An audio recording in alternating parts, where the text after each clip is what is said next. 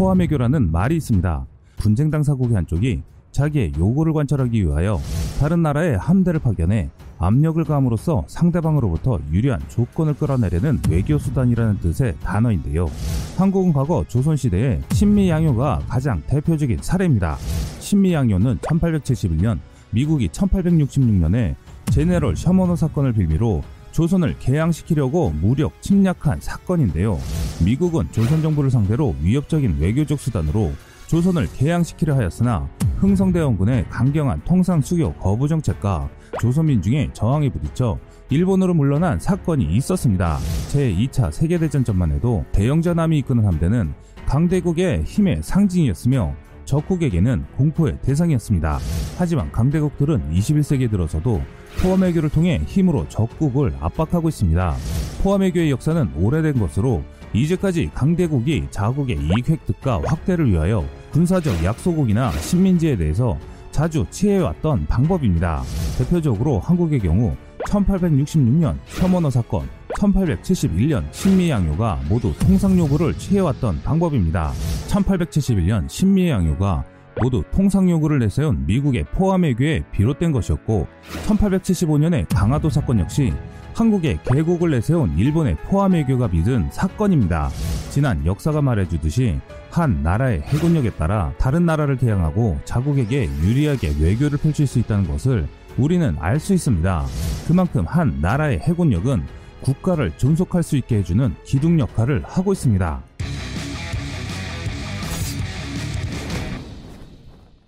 오늘은 한나라의 해군력이 자주국방의 강력한 힘으로 어떻게 작용하는지에 대해 알아보겠습니다.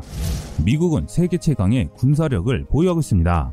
그중 해군과 공군은 타의 추정을 불허하고 있는데요. 또한 미국은 세계 경찰이라고 자부하며 전 세계에 자국의 해군을 파견하고 있습니다. 미 해군의 운용 병력은 현역 32만 명, 예비군 11만 명과 함께 약 300척의 선박과 3,700대의 항공기를 보유하고 있습니다. 미국의 해군이 정식으로 발족한 것은 독립전쟁 때 대영 제국의 해군에 대응하기 위해서였고 지금은 동아시아, 지중해, 중동 지역 등 주요 지역에 배치되어 임무를 수행하고 있으며 합참의 부위장직은 해군 장성에서 임명이 되고 있습니다. 또한 미국 내에는 모두 42개의 해군기지가 있으며 그중 차이나레이크에 위치한 해군기지는 면적이 무려 4,500제곱킬로미터로 약 13억 7천 평에 이르고 있습니다. 이런 어마어마한 규모가 미국 내 해군기지의 총면적 중 3분의 1 정도밖에 안 됩니다.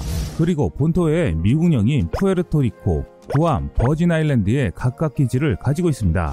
미국 해군이 보유한 선박 중 자잘한 전투함이나 수송함은 제외하고 항공모함급과 잠수함만 살펴봤을 때 CVN 니미츠급 항공모함은 10척을 보유하고 있는데 항공기와 헬리콥터를 최대 90대까지 실을 수 있습니다.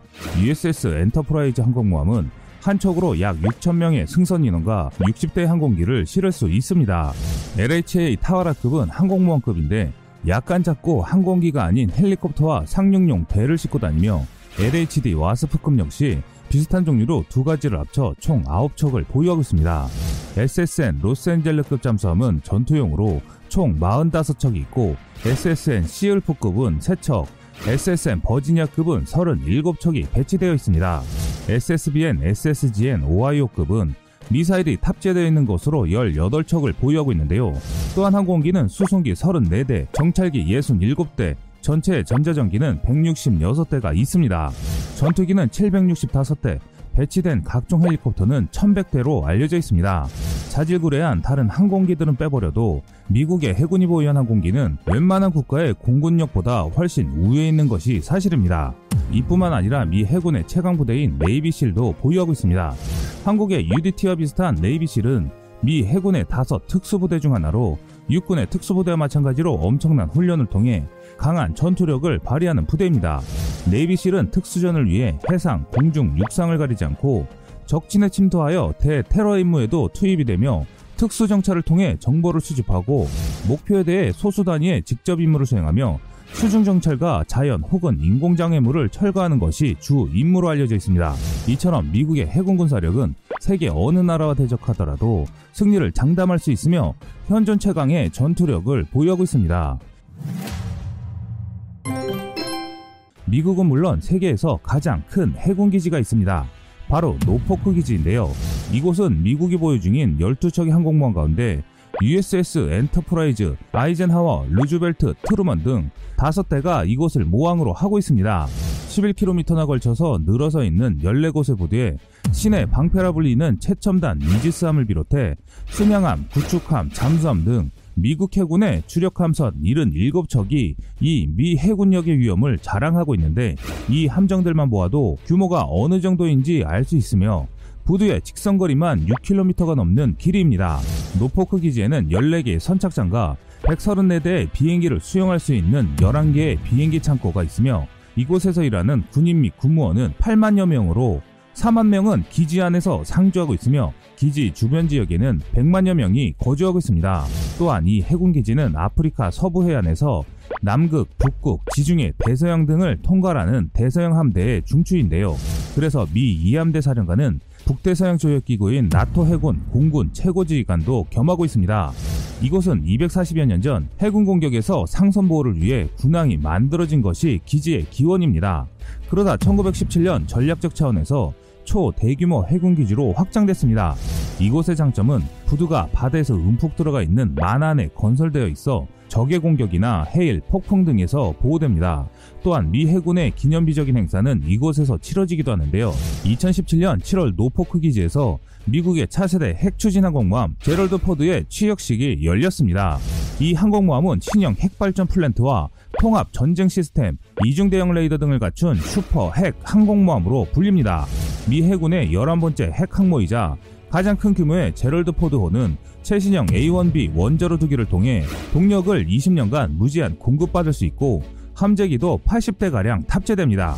이뿐만 아니라 미 해군은 430억 달러 한화 48조 원의 예산으로 차세대 제럴드 포드급 항모 건조 계획도 진행하고 있습니다.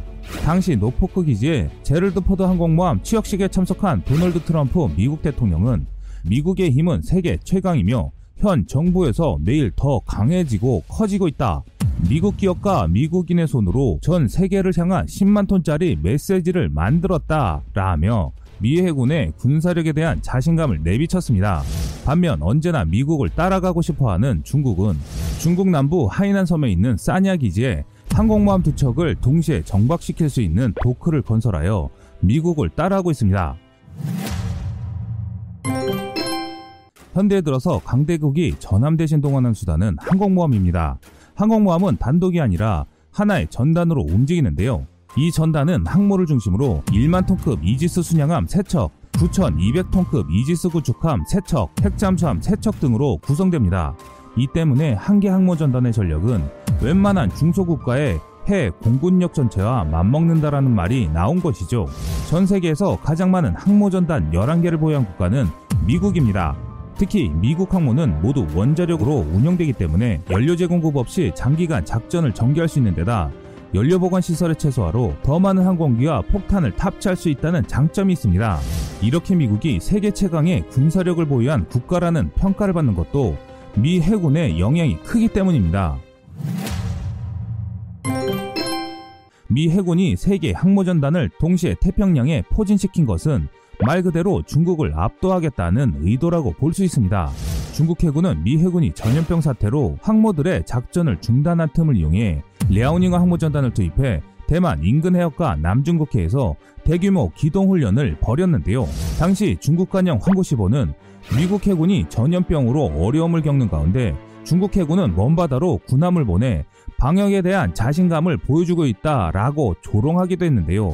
이에 자존심에 상처를 입은 미 해군이 남중국 해제권을 갖고 있다는 것을 보여주고자 세계 항모전단을 전개한 사건이 있었습니다. 당시 미국이 항모 세척을 태평양에 동시 전개한 것은 이례적으로 중국이 전염병 사태로 미 해군이 무력화됐다고 폄하했기 때문에 자신들의 건재함을 알리기 위해 특단의 조치를 취한 것이죠. 미국의 세계 항모전단은 현재로선 중국 해군력을 압도하는 것으로 알려져 있습니다. 세계 항모는 전장 330m, 너비 70m, 배수량 10에서 11만 톤급입니다.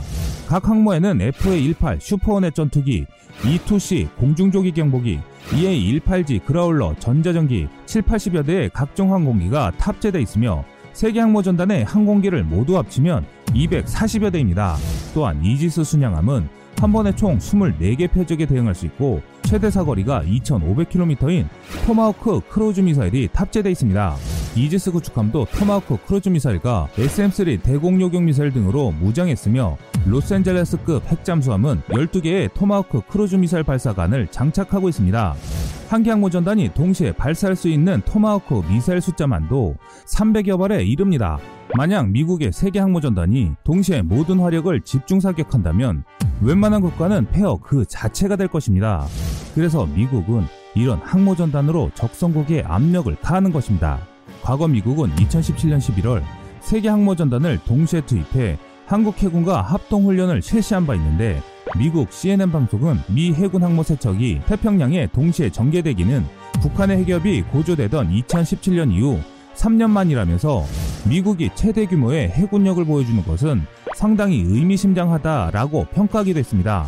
미국은 전염병 19 사태와 중국의 홍콩 국가보안법 제정, 양안관계 악화 등으로 중국과 대결 국면에 들어선 가운데 북한의 군사도발 위협까지 겹치자 군사력 동원에 나선 것이라 할 수 있습니다. 미국은 그동안 2001년 아프가니스탄 공격, 2003년 이라크 침공, 2012년 이란과 핵 갈등 등이 있을 때 3개 이상의 항모전단을 배치한 적이 있습니다. 한반도의 경우 1968년 북한의 푸에블로호 납치 사건, 1976년 북한의 판문점 도끼 만행 사건 때 세계 항모전단을 전개했는데요. 도널드 트럼프 미국 대통령이 한 연설에서 이런 말을 했습니다. 전쟁에는 승리를 대체할 것이 없다. 라고 했는데 이는 인천 상륙작전을 성공시킨 더글라스 메가더가 한 말입니다. 이 말은 국가 간 전쟁에서 승리가 최우선이고 이를 위해 강력한 군사력은 반드시 필요하다는 것입니다. 현재 미국의 세계 항모전단의 위력은 한 나라와 전쟁을 치르더라도 반드시 승리할 수 있을 정도로 가히 압도적인 전력입니다. 오늘은 미국의 해군력에 대해 알아봤는데요. 미국의 군사력을 보고 우리가 반드시 알아야 할 것이 하나 있습니다. 한 나라의 강력한 해군력은 다른 나라를 움직일 만큼의 큰 영향력을 갖고 있다는 것입니다. 지금까지 세상의 모든 군사무기를 얘기하는 꺼리투브였습니다. 시청해주셔서 감사합니다. 구독과 좋아요, 알람 설정은 좋은 영상을 만드는데 많은 힘이 됩니다.